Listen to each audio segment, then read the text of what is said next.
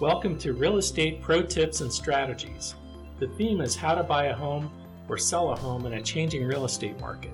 Hi, my name is Pete Sabine, and I'm here with my team partner Leslie Whitney. We are real estate professionals with Compass and the five star real estate team here in the San Francisco Bay Area. We want to share with you our real estate expertise to give you a competitive edge and provide insight with useful information so you can make an informed decision for your next home purchase. Leslie and I break down the most important aspects of real estate. Future podcasts will reveal how to navigate as a home buyer or seller. Let's begin our podcast. Hello, and welcome to this episode of Real Estate Pro Tips and Strategies. The topic today is how to sell your home in a hot seller's market. Pete, you have been selling homes here since 1985. And since then, there have been three significant sellers markets. Everything goes in cycles. What are the characteristics of a seller's market? Well, our local real estate market here in the San Francisco Bay Area is one of the hottest real estate markets I've experienced in over 35 years of being in real estate. Typically, a seller's market trend is driven by number one, a lack of supply of available homes for sale, number two, low home interest rates, and number three, strong buyer demand for homes. Those three items, if they're all in place, create a seller's market trend. And so the way that you measure that is typically three months or less of available homes for sale based on closed sale activity. So, as an example, if you divide the number of homes for sale by the number of homes sold in one month, that determines the number of months of supply of available housing. The other characteristic is how long homes are sitting on the market. So, if the average days on market is less than 30 days, this is one other indicator of a seller's market. And then the other thing to look at is what's called a list price to sold price ratio. This is another indicator of a seller's market. Homes that are selling quickly and consistently above the list price is basically a definition of a seller's market. So, how long do you think will this trend last? Is it different every time? Or well, is there a pattern to that? It, it, it varies. There's a lot of variables, and it's hard to predict past six months out because real estate is so fluid and it's affected by so many different factors that are external to the real estate marketplace. I think in our market here in California, that this is most likely going to last through the remainder of 2020 and into the first quarter of 2021. And beyond that, I think it requires a crystal ball. Um, what is the formula for selling your home above the fair market value list price? I think that's every home seller's goal, obviously, is to sell your home for the highest price possible. What's the formula for that, if there is one? There is. It's called the three P's, and not the kind that you eat preparation, presentation, and pricing. First thing is to get property inspection reports. From those reports, complete any recommended repairs that are related to systems operations, such as appliances, mechanical, heating, air conditioning, plumbing, electrical, things that relate to safety hazards, the basics, systems, appliances, safety hazards. Well, so I would think that most sellers they want to sell their property as is. Um, they would love to avoid making repairs or offering a repair concession. Is this does this help them do that by preparing correctly before they go to sale? Yeah, all sellers want an as is sale if they can get one. That doesn't mean that they will, but getting the pre sale property inspection reports before the home is offered for sale is the first step to help make that happen. If you're in a seller's market, you want to provide prospective buyers with a disclosure package in advance of accepting an offer. The disclosure package includes the property inspection reports and all the required property disclosures that are completed by the seller. The disclosure package will then create transparency and provides useful information for a buyer to confirm the existing condition of the property. In many cases, the buyer is more willing to accept the home in an as is condition if the seller has provided accurate and qualified information about the condition of the home. I recommend that you include a provision with the purchase offer. Any inspections performed by the buyer are for information purposes only. There shall be no seller repair concessions. If you do that, this provision will emphasize your intent and confirms the as is nature of the purchase agreement. And what are some other things you recommend that sellers do to prepare their home for sale? Well, I recommend that you obtain a proposal from a professional staging company. The proposal should include recommendations for interior and exterior paint colors, landscaping, light fixtures, flooring, plumbing fixtures, cabinet hardware, landscaping cleanup. One thing about staging is to be aware of realtors who self stage homes. What does that mean? It means that that's not what they do for a living. It's something that they're moonlighting in. They're typically not insured, they don't have workman's comp. You might have an issue where somebody's moving furniture into and out of your home. And if they have a trip and fall and that person is not insured, it's all coming back on the homeowner. So that's one thing. I, we always use a professional staging company who has the proper insurance. Also, sometimes staging is removed involuntarily by thieves who break in and stage, steal the staging out of the house. And that can be a problem. So you want to make sure that if you're going to stage, that you're using a professional, that they have all the insurance coverage in place to help protect your client from exposure. So, once the home preparation is completed, what else do you recommend to enhance the presentation of the home for sale? Well, before we get into that, I recommend that you follow the recommendations of the staging proposal to update the house. And along with that, have the home professionally cleaned, including windows and tuning up the landscaping. It's a complete package. It's what we call curb appeal. I'm sure a lot of people have heard that. When you roll up in front of the house, if you're falling in love with it, before you even get out of the car because of the presentation. When you go inside the home, it should carry through all the way to the backyard. So, by following the recommendations of professional home stager, you can achieve that. And once the home is preparation is completed, the next thing is to make sure it's presented well. And that requires that you hire a professional photographer and videographer to capture the essence of the house if the home doesn't present well online, the chances are good a buyer looking online, which is how all buyers look and shop online these days, they're not even going to give it a chance. They're not going to come out and look at it. So you have to win over a buyer online, and you do that through the presentation and professional photography and videography. All right, so we talked about the preparation and the presentation of the home, and the final very important part is the pricing. How do you go about pricing a home for sale? How do you find, how do you decide on what the correct price should be that it should be offered at? All right, so pricing is really important. Are you ready?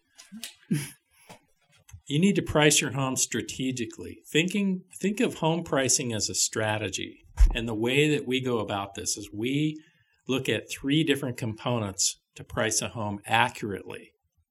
We review recent sold properties that are nearby, like kind, meaning they're similar in size, location, and condition characteristics. The data from these properties will set the current fair market value of your home.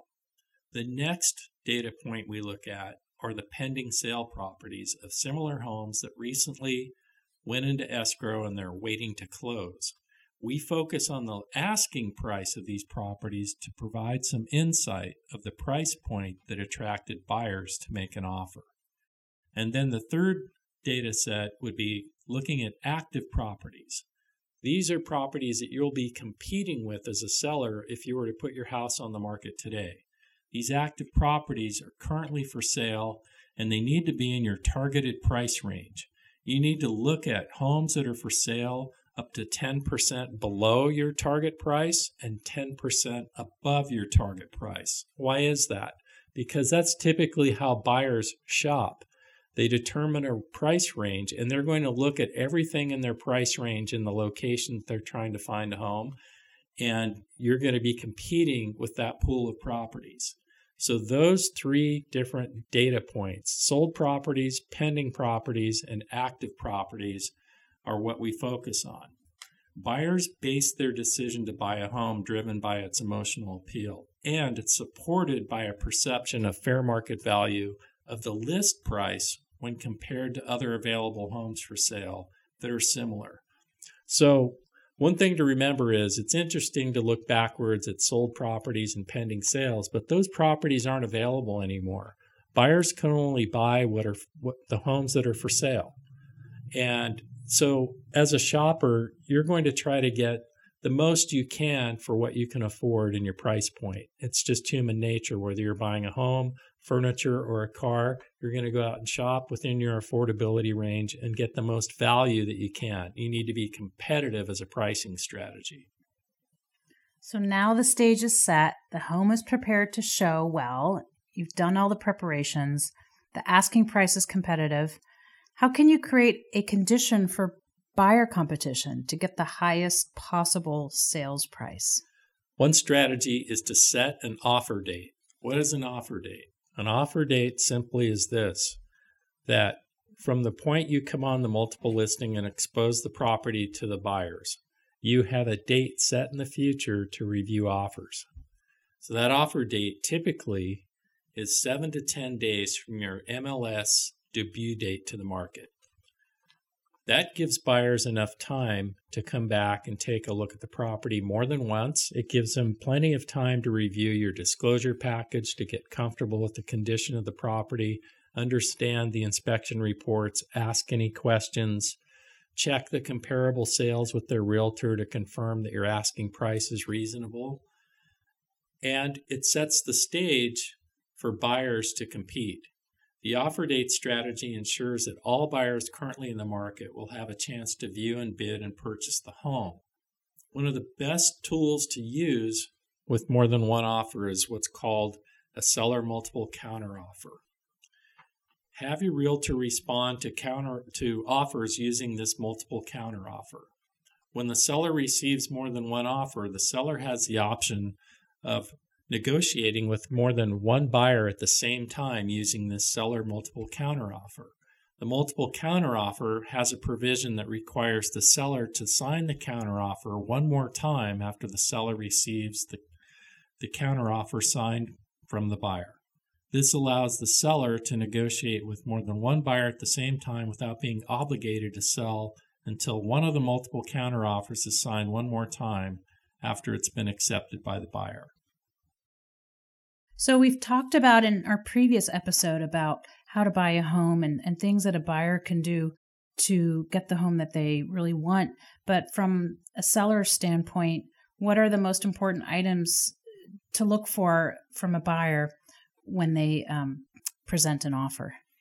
What I want to see with their offer are a few key important things. There's more to a strong buyer, strong offer than just the contract itself. It's what's attached to it to support it. So I'm looking for signed copies of all the inspection reports and disclosures that were provided by the seller. I'm looking for copies of their recent bank statements as proof of their down payment and closing cost money. If they're getting assistance for their down payment, I need a copy of the gift letter and if they're getting a loan to buy the property, I want to see a loan pre approval letter from the buyer's lender. I also would like to see a cover letter from the buyer's realtor that highlights the key features and the seller benefits of the purchase offer. And then, lastly, and equally as important, I'd like to see a letter from the buyer that confirms why this home is the best option for their needs. I really want to get to know what attracts the buyer to this home. What we want to avoid is buyer's remorse and selecting the wrong buyer. Maybe it was the buyer with the highest price, but it really wasn't a good match for them. And they get into contract with the buyer and it falls apart because the buyer realized that they overcompromised with their offer and bought the wrong house. We want to avoid going back on the market if possible. So, getting to know why the buyer's interested in the home, why it's the right fit for them and how well qualified they are, along with the terms of their offer, critical. So, regarding the their pre-approval letter from the buyers, what are some items that must be in this letter? What are some things that you look for um, that the seller needs to um, needs to know that is included? Right. So a bona fide loan pre-approval letter is more than just an opinion by a loan officer that the buyer can get the loan. What I'm looking for is evidence that an underwriter has approved and verified the supporting documentations needed to get the loan approved. So I want to see in the letter a statement that the income, the assets, employment, the credit, and the source of down payment have been verified. I want to make sure that the loan pre approval letter is current, no more than 30 days old. And the reason for that is that underwriting guidelines change. Sometimes they get more restrictive as time moves forward. So looking at an outdated letter could be a problem. We want to make sure it's less than 30 days old if possible. I'm also looking for the loan officer's contact information because I like to contact the lender before we engage with the buyer to negotiate the offer to ask questions of the lender to make sure that everything matches with the offer and the information that's being supplied by the buyer's realtor. I'm also looking to find out what the maximum amount that the borrower is qualified to borrow. And hopefully, that maximum amount is a lot higher than the loan needed to buy the house that they're making the offer on. I don't want to get in contract with a buyer that's stretching to get the loan and actually not having the ability to do that. So the loan letter should inspire confidence in the buyer's ability to obtain the loan that's stated in the offer. All right. Um, so, what is the most valuable attribute to look for when hiring a realtor to represent you and to help you sell your home? I know that, well, we all know that there there's lots of choices. There's many realtors out there. What are some things that a home seller can look for in when he's when they're trying to decide on who to hire? Yeah, the, the most valuable attribute to look for when hiring a realtor is their ability to negotiate. How skilled at they how skilled are they at negotiating purchase agreements? Your realtor should have a proven track record of contract negotiation. And the only way you get there is by negotiating hundreds or more transactions. There's just no other way to do it. And the reason the number of sales is important is that every sale is unique and different the seller circumstances, buyer circumstances, market conditions, the house that they're offering on, the the loan, the all the rules and regulations, everything changes. So when you have a high volume of successful contract negotiations behind you as your body of experience, you're able to counsel your clients in a way that can help them uh, negotiate the best possible contract and make sure that it's done correctly, that you're protecting your client from all the current rules and regulations that we have to understand in selling real estate. Bottom line is there's just no substitute for contract negotiation experience. Well, and what else? Anything else that's important to look for in a yes. realtor? Zero commission. No commission. we like realtors that work for free. In fact, some of them will pay you to sell their house. No, I'm kidding. um, what else? Hmm. I mean, experience is an obvious one. I, I. I think a little bit. Yeah. Um, I mean, there's lots of, and then of course, knowledge knowledge of the area that they work in. Um, I think recommendations. It's important to ask around, see who comes recommended sure. to you, either from friends or family or other local people um, and then obviously reviews, I suppose, as well. Um, and really do your research on who this realtor is and also what kind of a realtor would be a fit for you. Do you want somebody um, who has a lot of marketing skills and expertise, or do you want somebody who you know you can trust because they come from a reliable source, such as a friend or yeah. So those reviews that you mentioned, I'd care, I'd review. I would look at those reviews very carefully. because those reviews should focus or illustrate the realtor's ability to master the three P's that we discussed. If they're proficient or excel at the three P's, what are they again?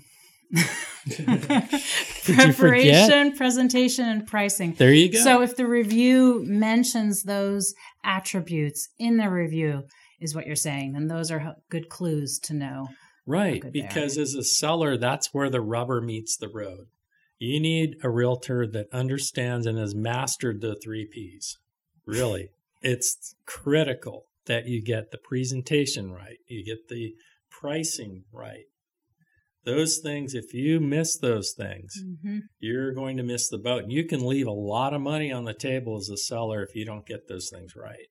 Right. And when a home doesn't sell and it sits on the market for a long time, you can usually pinpoint it to one of those three things that weren't done correctly. Either it wasn't priced correctly, mm-hmm. it doesn't present nicely, or they just didn't weren't prepared and there's not a lot enough information on the house. And that leads us to an episode why your house isn't selling. We're going to do a future podcast about why your house isn't selling. And that's another thing about a skilled real estate agent. What happens if your house doesn't sell? Okay, even if you hire the best real estate agent out there, markets can change, market trends can change, I should say, in the middle of while you're sitting on the market for sale. We've seen white hot sellers markets cool off in less than 30 days, and all of a sudden, the phone isn't ringing, the texts aren't texting, the emails aren't coming anymore, the showings aren't happening, crickets chirping, sellers wondering what's going on. And I mean, it's amazing how quickly things can change. And we've also seen it go the other way where things are just bumping along and all of a sudden it takes off your realtor needs to know how to give you proper counsel when there's a shift in the market trend while you're on the market waiting for something to happen. You have to get ahead of something like that. You have to know, you have to recognize it when you see it. And for realtors that have never been in a challenging market and have only been in a seller's market, that's not so great either. You want to make sure that the realtor you hire has a well rounded body of experience where they've been uh, in the market and every kind of market trend. Okay, well, that sounds like a good future episode. What to do if your home is not selling? Right. So we'll we'll we'll look forward to that one. Well, thank you to all our listeners for joining us again. We hope you enjoy our real estate pro tips and strategies podcast. We encourage you to share this podcast with anyone you know who's looking to buy or sell a home. Call or text us at 925 297 5335. You can ask us any questions. Um, and you can find more pro tips and strategies at 5starrealestateteam.podbean.com. Thank you. Thank you for joining us for this podcast. We hope you enjoy our real estate pro tips and strategies, and we encourage you to share our podcast with anyone you know who is looking to buy or sell a home. Be sure to like and subscribe, and if you're watching on YouTube, feel free to ring the bell next to the subscribe button so you won't miss a single episode. Thank you to our producer, Sam Lubman with Painless Podcasts, for making this podcast happen. I'm Leslie Whitney with Pete Sabine, and we are the Five Star Real Estate Team. Join us for our next episode of Real Estate Pro Tips and Strategies. Call or text 925 297 5335 to reach us with your questions and referrals, or send an email to info at 5starrealestatepro.com.